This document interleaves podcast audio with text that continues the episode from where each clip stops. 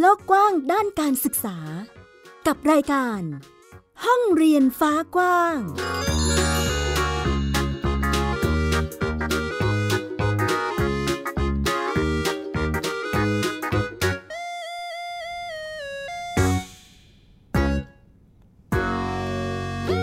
ต้อนรับเข้าสู่ห้องเรียนฟ้ากว้างค่ะ รายการที่จะพาทุกท่านไปติดตามเรื่องราวการเรียนรู้ ทั่วประเทศรวมถึงทั่วโลกค่ะ และก็ติดตามกับสถานการณ์การแพร่ระบาดของโควิด -19 ที่ส่งผลกระทบต่อการศึกษาในทุกๆประเทศ วันนี้มีเรื่องราวมาให้ได้ติดตามกันเช่นเคย อยู่กับมิวไอยดาสนศรีที่นี่ www.thaipbspodcast.com หรือคุณจะฟังผ่านแอปพลิเคชันก็ได้ค่ะ กับแอปพลิเคชันไทย PBS Podcast นะคะ เป็นหลากหลายช่องทางที่ให้เลือกติดตามรับฟังกันได้ ส่วนวันนี้มีประเด็นด้านการศึกษาอะไรบ้างนั้นไปติดตามค่ะาคีเพื่อการศึกษาไทยและทุกภาคส่วนของสังคม ร่วมเสนอไอเดียเพื่อเปลี่ยนแปลงการศึกษาไทย ผ่านวงคุยเทปฟอรัม 2022 ความพยายามของครูในจังหวัดพะเยาลุกขึ้นมาทำคลิปวิดีโอ เพื่อให้นักเรียนเรียนรู้ได้ในช่วงโควิด -19 งานวิจัยโบราณคดีสู่บอร์ดเกม นักสืบของอดีต เรียนรู้เรื่องราวกลุ่มชาติพันธุ์ Thai PBS Podcast ประเด็นกันทีเดียวค่ะสำหรับวันนี้แต่ขอเริ่มต้นกันที่เรื่องราวของการเปลี่ยนแปลงการศึกษากันบ้าง ผลกระทบด้านการศึกษาก็เป็นอีกหนึ่งความกังวลที่หลายฝ่ายบอกนะคะ แล้วก็อยากจะเห็นทางออกที่ชัดเจน สุดสัปดาห์ที่ผ่านมาเป็นอีกครั้งค่ะที่ภาคีเพื่อการศึกษาไทย ได้นำเรื่องนี้มาพูดคุยกันในงานมหกรรมเทปฟอรัมที่ชวนทุกภาคส่วนของสังคมนะคะ มาร่วมกันเสนอไอเดีย เพื่อที่จะเปลี่ยนการศึกษาใหม่ค่ะ โดยในครั้งนี้นอกจากโจทย์ใหญ่ที่จะใช้ในการแก้ไขปัญหาการศึกษาแล้วเนี่ยยังเตรียมนำคำตอบการปฏิรูป ไปส่งมอบให้กับรัฐมนตรีว่าการกระทรวงศึกษาธิการด้วยซึ่งการที่เด็กๆต้องมาเรียนออนไลน์เนื่องมาจากผลกระทบของโควิด -19 นั้น ก็เป็นสิ่งที่หลายฝ่ายนะคะเห็นตรงกันว่า เป็นภาพที่สะท้อนระบบการศึกษาที่ผูกขาดไร้ทางเลือกค่ะ ภาคีเพื่อการศึกษาไทยหรือว่า Thailand Education Partnership ก็เลยใช้โจทย์นี้เนี่ย เป็นประเด็นหลักในการเปิดวงคุยในงานเทปฟอรัม 2022 ซึ่งก็มีผู้คนในแวดวงการศึกษานะคะ มีทั้งนักวิชาการ เครือข่ายพัฒนาครู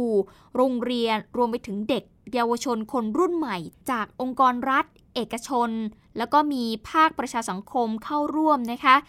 ซึ่งข้อเสนอที่ทุกฝ่ายเห็นตรงกันผ่านการระดมความคิดเห็นก็คือ อยากจะให้ระบบการศึกษาไทยเนี่ย รองรับความสนใจระดับบุคคล ให้สามารถเป็น self directed learner หรือว่านักจัดการเรียนรู้ด้วยตนเองค่ะ ซึ่งการที่จะทำได้นั้นก็มีข้อเสนอค่ะ คุณผู้ฟังก็คือให้คลายล็อก 5 โจทย์ หนึ่งเลยก็คือให้อิสระในการบริหารการศึกษาระดับโรงเรียน 2 ก็คือมีระบบสร้างคัดเลือกและพัฒนาครูให้ก้าวทันโลก ต่อมาคือสนับสนุนการเรียนรู้หลายระบบ และไม่มองข้ามความสูญเสียทางการเรียนรู้ และสุดท้ายก็คือการออกแบบกติกานโยบายให้สอดคล้องตอบโจทย์เดี๋ยวเราไปฟังเสียงของนายแพทย์ ยงยุทธ วงพิรมสาร ประธานคณะทำงานยุทธศาสตร์เทป ไปฟังค่ะ เราพิสูจน์มาแล้ว 20 ปีนะว่าทำแบบท็อปดาวน์เนี่ยไม่มีทางสำเร็จมันก็ก็คิดว่าทางภาคนโยบายนะครับก็คงจะได้เห็นคุณค่าของความพยายามของเครือข่ายต่างๆ ที่ร่วมกันเป็นเทปเนี่ยนะครับเพื่อที่จะเราไม่ได้ต้องการที่จะไปลดความขันของกระทรวง แต่เราต้องการที่เห็นว่าการรูปการศึกษาที่จะสำเร็จได้นั้นต้องทุกฝ่ายมีส่วนร่วมนะครับ ทั้ง 5 โจทย์และคำตอบแนวทางการปฏิรูปถูกนำเสนอต่อคุณหญิง กัลยาโสพลพาณิชย์รัฐมนตรีช่วยว่าการกระทรวงศึกษาธิการ ที่เดินทางมาเป็นตัวแทนรัฐมนตรีว่าการในเวทีในครั้งนี้นะคะ ซึ่งคุณหญิงเองก็ระบุค่ะ คุณฟังบอกว่าเป็นครั้งแรกเลยที่ได้นั่งฟังการสะท้อนปัญหา พร้อมกับมีข้อเสนอมาให้ด้วย โดยจะพยายามทำให้ได้มากที่สุด แต่ไม่รับปากว่าจะได้ครบทุกโจทย์หรือไม่ ข้อเสนอนี้ก็ยังจะไม่รับปากทั้งหมด ความจริงก็ทราบปัญหาอยู่มาโดยตลอดนะคะแล้วท่านก็ทราบอะค่ะมันมันทำไม่ได้ทันทีมันทำไม่ได้อย่างนั้นอย่างนี้มีอะไรต่างๆ นานาแต่ว่าเมื่อมีข้อเสนออย่างนี้แล้วก็จะรับไปทั้งหมด แล้วก็ไปศึกษา ถ้าตกผลึกอันไหนทำได้ก็ทำเลย คือคงไม่สามารถที่จะบอกว่าอะไรทำได้ทำไม่ได้เมื่อไหร่ ก็พยายามที่จะเอากลับไปศึกษา แล้วถ้าตกผลึกก็จะปฏิบัติ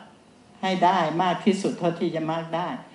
ภาคีเพื่อการศึกษาไทยเป็นเครือข่ายผู้ที่สนใจเรื่องการศึกษา มีจุดมุ่งหมายก็คือเปลี่ยนการศึกษาไทย ด้วยความเชื่อที่ว่าระบบการศึกษาที่ดีต้องเกิดจากการมีส่วนร่วมของทุกคน ซึ่งพวกเขาก็เริ่มต้นกันมาพร้อม ๆ กับคณะกรรมการปฏิรูปการศึกษาที่นายกรัฐมนตรีเขาได้แต่งตั้งไปในปี 2561 นะคะ แล้วก็การจัดงานเทปฟอรัมในทุกๆ ปีเนี่ย ก็ถือเป็นการรวมเสียงสะท้อนของทุกภาคส่วนของสังคม เพื่อที่จะจะทำเป็นข้อเสนอ แล้วก็ส่งมอบให้กับผู้ที่กำหนดนโยบายนะคะ โดยหวังจะให้นำไปสู่การเปลี่ยนแปลงระดับโครงสร้างนั่นเองค่ะ ก็เป็นอีกหนึ่งเรื่องราวนะคะความเคลื่อนไหวของการศึกษาไทยที่หลาย ๆ ฝ่ายเองก็เห็นถึงปัญหาแล้วเราก็พยายามที่จะ ระดมความคิดเห็นเสนอไอเดียกันว่า ในเมื่อมันมีปัญหาแบบนี้เราจะจัดการกับปัญหาอย่างไร จนนำมาสู่ข้อเสนอที่จะนำไปสู่นโยบายได้นะคะ คุณผู้ฟังก็เป็นอีกหนึ่งเสียงที่เรานำมาฝากในวันนี้นะคะได้เห็นถึงว่าตอนนี้ผลกระทบที่เกิดขึ้นมันเป็นอย่างไรบ้าง และเราจะทำให้การศึกษาไทยของเรานั้นดีขึ้นได้อย่างไรามรายการของชัย PBS Podcast ได้ทาง www.thaipbspodcast.com แอปพลิเคชัน Thai PBS Podcast หรือฟังทาง podcast ช่องทางอื่น ๆ Spotify SoundCloud YouTube Google Podcast Apple Podcast และ Podbean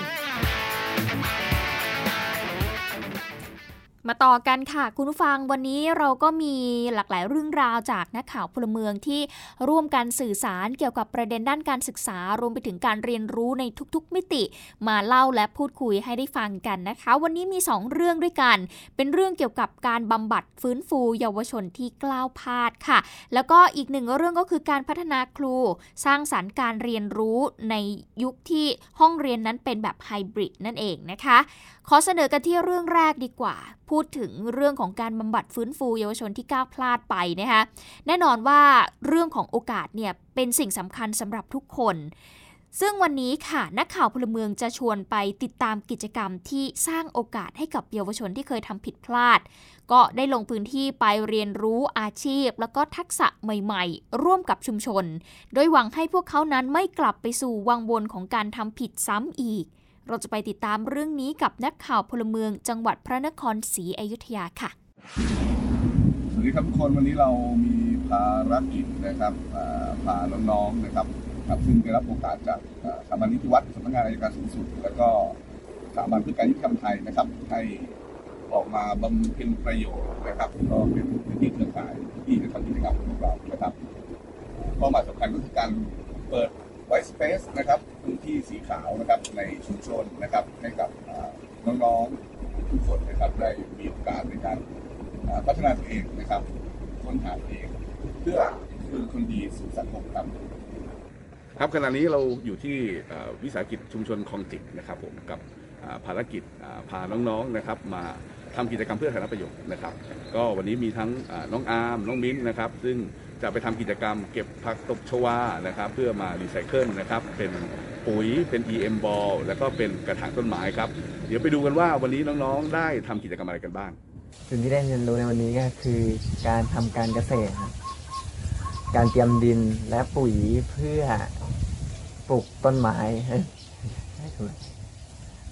จากวัสดุไอ้ผักตบชวาและการเอาผักตบชวาไปแปรรูปเพื่อสร้างรายได้ในการไอ้ในชีวิตประจำวัน ผมไม่ได้มีโอกาสในการทำการเกษตร ไม่ได้มีที่อยู่อาศัยหรือที่ทำกินเหมือนคนอื่นๆนะครับผมก็เลยรู้สึกชอบเป็นพิเศษครับหวังใจที่สุดเนาะคือทำให้เขาเองเนี่ยก็ได้มีโอกาสมองออสังคมรอบข้างมอง กิจกรรมอื่น ๆ ที่เป็นประโยชน์ที่เขามีโอกาสได้เข้าไปร่วมตามความสนใจของเขาเนี่ยเป็นโอกาสสำคัญในชีวิตที่จะทำอะไรอย่างอื่นมากกว่าสิ่งเดิม ๆ ที่เขาเคยทำมา อันนี้เนี่ยคือความตั้งใจที่เราคิดว่ามันน่าจะเปิดประสบการณ์ชีวิตของเขา เราเพิ่มทักษะชีวิตของเขา จากการที่มีคนหลากหลายภาคส่วนนะคะ เข้ามาช่วยกันอบอุ้ม แล้วก็ช่วยกันให้โอกาส ในการที่ทำให้เขาตั้งเป้าหมายใหม่ในชีวิตได้นั่นคือความคาดหวังของเรา โครงการนี้จัดทำขึ้นเพื่อให้เด็กและเยาวชนที่เคยทำผิดพลาด ได้รับโอกาสอีกครั้ง แม้ว่าจะเคยทำผิดพลาดมา นักข่าวพลเมือง รายงาน การเรียนรู้นำมาสู่การพัฒนาตนเองต่อยอดไปได้ในอนาคตนะคะ นี่ก็คืออีกหนึ่งโอกาสสำคัญที่ได้มอบให้กับน้องๆ ที่อาจจะเคยทำผิดพลาดไปได้มีโอกาสได้เรียนรู้ทักษะใหม่ๆนำไปต่อยอดเป็นอาชีพของตัวเองได้นะคะต่อมาค่ะเป็นเรื่องราวของการพัฒนาครูที่สร้างสารรค์การเรียนรู้ สำหรับน้องๆ ในยุคโควิด -19 แบบนี้นะคะ นักข่าวพลเมืองของเราพาไปดูความพยายามในการปรับการเรียนการสอน ของคุณครูที่อำเภอปงจังหวัดพะเยาค่ะ ในช่วงโควิด -19 แบบนี้คุณครูเขาก็ลุกขึ้นมาทำสื่อที่เป็นคลิปวิดีโอ เพื่อให้นักเรียนนั้นได้เรียนรู้ผ่านสื่อวิดีโอที่เขาทำขึ้นมา เราจะไปติดตามเรื่องนี้กับคุณทองพันธ์ปัญญาอุดมกุล รายงานเข้ามาให้เราได้ติดตามค่ะ สวัสดีเจ้าหัวใจเฉพาะสถานการณ์โควิดนะเจ้าที่ทั้งคุณครูเขาจะต้องปรับตัว ความก้าวหน้าของเทคโนโลยียิ่งจะต้องทำให้คุณครูของเขาที่อยู่ในพื้นที่ห่างไกลอย่างเขาเนี่ยยิ่งจะต้องเร่งปรับตัว เพื่อที่จะให้นออนของเขาอะจะได้บรยุทธ์การเฮียนหู้ จะเปลี่ยนจะได้อะลองไปดูไปชมกันนะเจ้า สวัสดีค่ะ วันนี้จะมาทำไข่เจียวสมุนไพรนะคะ วัตถุดิบก็จะมีพริกค่ะมะเขือเทศหอมหัวใหญ่ แล้วก็ไข่ไก่ค่ะ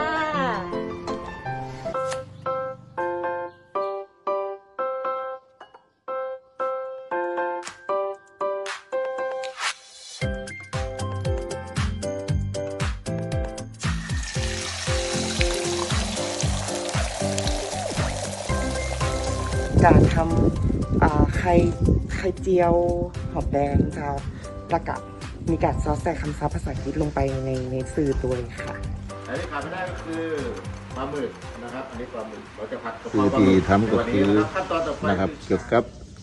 สมุนไพรพื้นบ้านนะครับ สื่อสารให้นักเรียนนะครับ ซึ่งที่ผ่านมานะครับซื้อบางอย่าง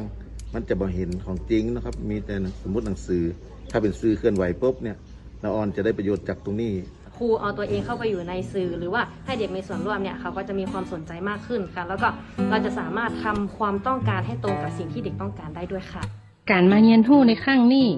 นอกจากจะเรียนรู้ในการตัดต่อวิดีโอด้วยใจมือถือแล้วทางศูนย์เรียนรู้สื่อชุมชน มหาวิทยาลัยพะเยา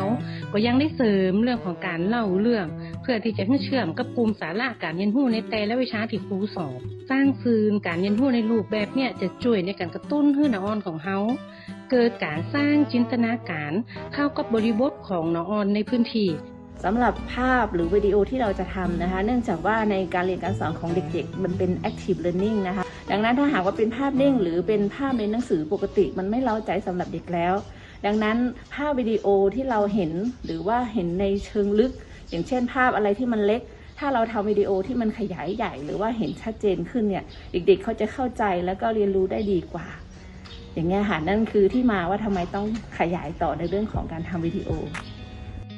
นักกว่าการแปลงซื้อให้กับนาออนก็คือครูได้ทดลองเนี่ยอย่างใหม่ๆ ปรับรูปแบบการเรียนการสอนให้น่าสนใจ ผสมผสานกับการเรียนการสอนในห้องเรียนคือการเรียนรู้ของนาออนเนี่ยได้เดินก้าวหน้าต่อไปขึ้นนักที่สุดในท่ามกลางสภาวะติบปกติ นักข่าวพลเมืองครูนักสื่อสารเมืองป่งรายงานเจ้า เป็นอีกหนึ่งวิธีที่คุณครูนำมาใช้เพื่อให้นักเรียนนั้นสามารถเข้าถึงสื่อการเรียนการสอนได้ ในยุคแบบไฮบริดนะคะคุณผู้ฟัง ก็เป็นอีกหนึ่งเรื่องราวที่นักข่าวพลเมืองร่วมกันสื่อสารเข้ามา ใครที่อยากติดตามข่าวสารสาระต่างๆ แบบนี้ก็สามารถที่จะไป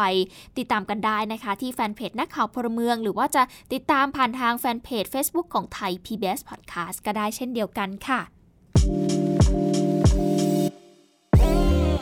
ดตามข่าวสารและความเคลื่อนไหวของไทย PBS Podcast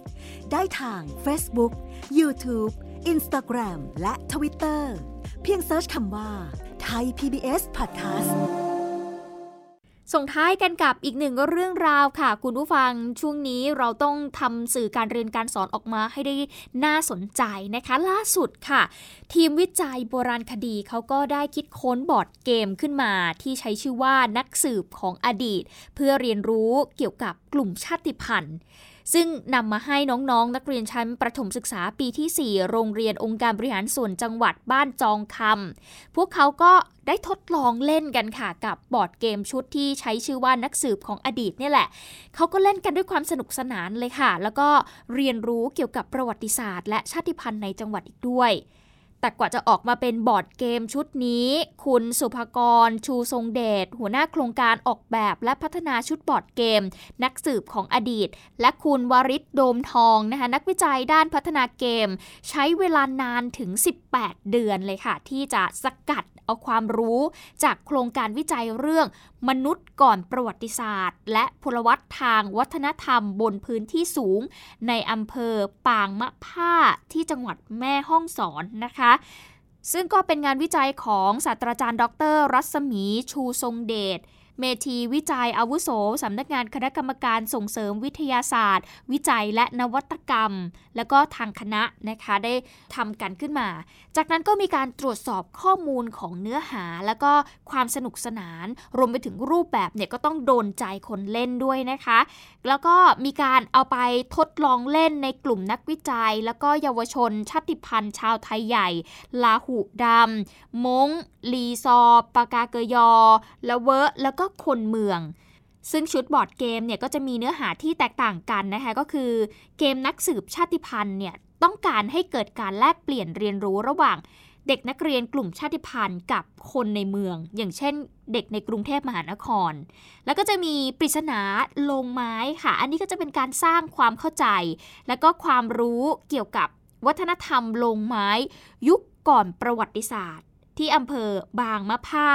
ที่มีอายุถึง 2,000 ปีมาแล้วนะคะ ให้คนที่ไปเล่นเนี่ยสามารถเข้าใจคนในอดีตได้ว่ากว่าจะได้ลงไม้มาหนึ่งลงเนี่ยมันไม่ใช่เรื่องง่ายเลยนะคะ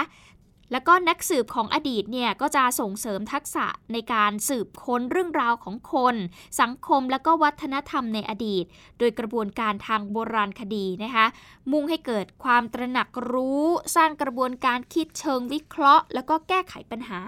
ซึ่งคุณสุภกรบอกว่าบอร์ดเกมเนี่ยเป็นเครื่องมือที่มีศักยภาพในการสื่อสารงานวิจัยที่มันซับซ้อนแน่นอนว่าถ้าพูดถึงคำว่าวิจัย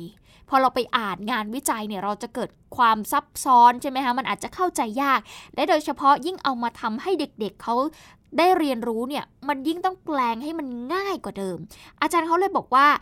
ก็เลยต้องเอามาแปลงค่ะ มาสื่อสารยังไงก็ได้นะคะ ก็เลยนำไปสู่การเรียนรู้ที่เข้าถึงได้ง่าย ผ่านนกลไกของเกมกระดาษ เป็นนวัตกรรมขนาดพกพาค่ะ ถ้าหากเล่นก่อนที่จะไปท่องเที่ยวจริงเนี่ย ก็จะช่วยให้เขาเนี่ยจำบริบทของพื้นที่ได้ ก็จะเป็นการสร้างกลุ่มท่องเที่ยวที่มีมูลค่าที่สูงขึ้นได้ ไปฟังเสียงของผู้ที่คิดค้นกันค่ะคือเราอย่ามองว่าเกมกระดานทุกเกมครับเราจะนำมาทำเพื่อเกิดความแพ้ชนะ แต่ระหว่างทางที่เราเดินไปถึงตรงนั้นนะครับ อันนั้นคือผมว่าสำคัญกว่า เราจะได้ประสบการณ์จากการถกประเด็น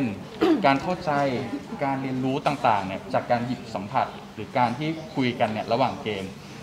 เออระหว่างทางครับ นั่นคือคุณประโยชน์ จบเกมนั่นนะครับ คือผลประโยชน์ที่ตามมานั่นที่สำคัญเลย ต้องการให้บอร์ดเกมนี้สามารถเข้าถึงนักเรียนที่ไม่มีโอกาส หรือว่านักเรียนที่เป็นกลุ่มชาติพันธุ์รวมไปถึงโรงเรียนที่อยู่ในพื้นที่ห่างไกลด้วยนะคะ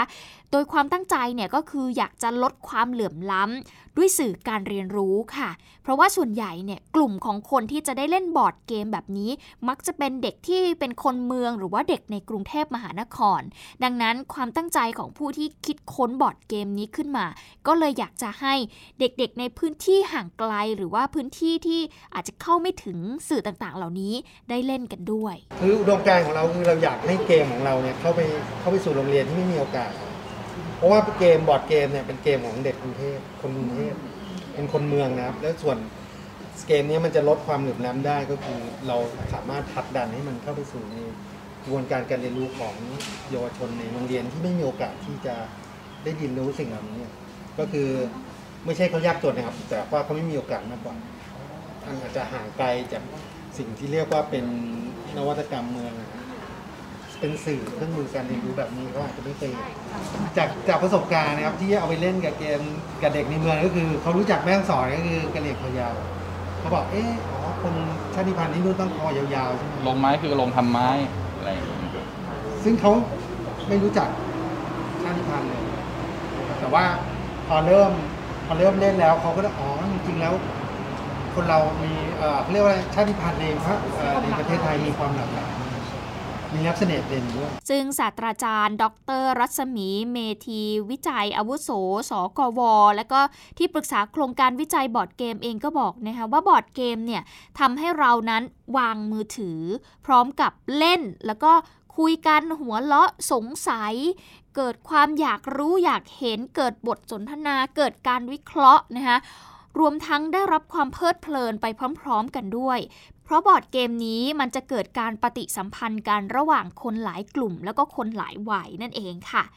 ซึ่งขณะนี้นะคะผลงานก็ได้รับการจดอนุสิทธิบัตรเรียบร้อยแล้ว แต่ว่าน่าเสียดายค่ะที่การผลิตต้นแบบที่ทำเสร็จสิ้น ยังเป็นเพียงโบราณวัตถุที่ไม่สามารถจะต่อยอดไปสู่การผลิตจำนวนมาก ๆ ได้ และเพื่อเป็นการเปิดโอกาสให้กับคนที่สนใจอยากจะมีเกมที่ผลิตโดยคนไทยได้เล่น หรือว่าอยากจะไปเก็บสะสมเอาไว้นะคะรวมไปถึง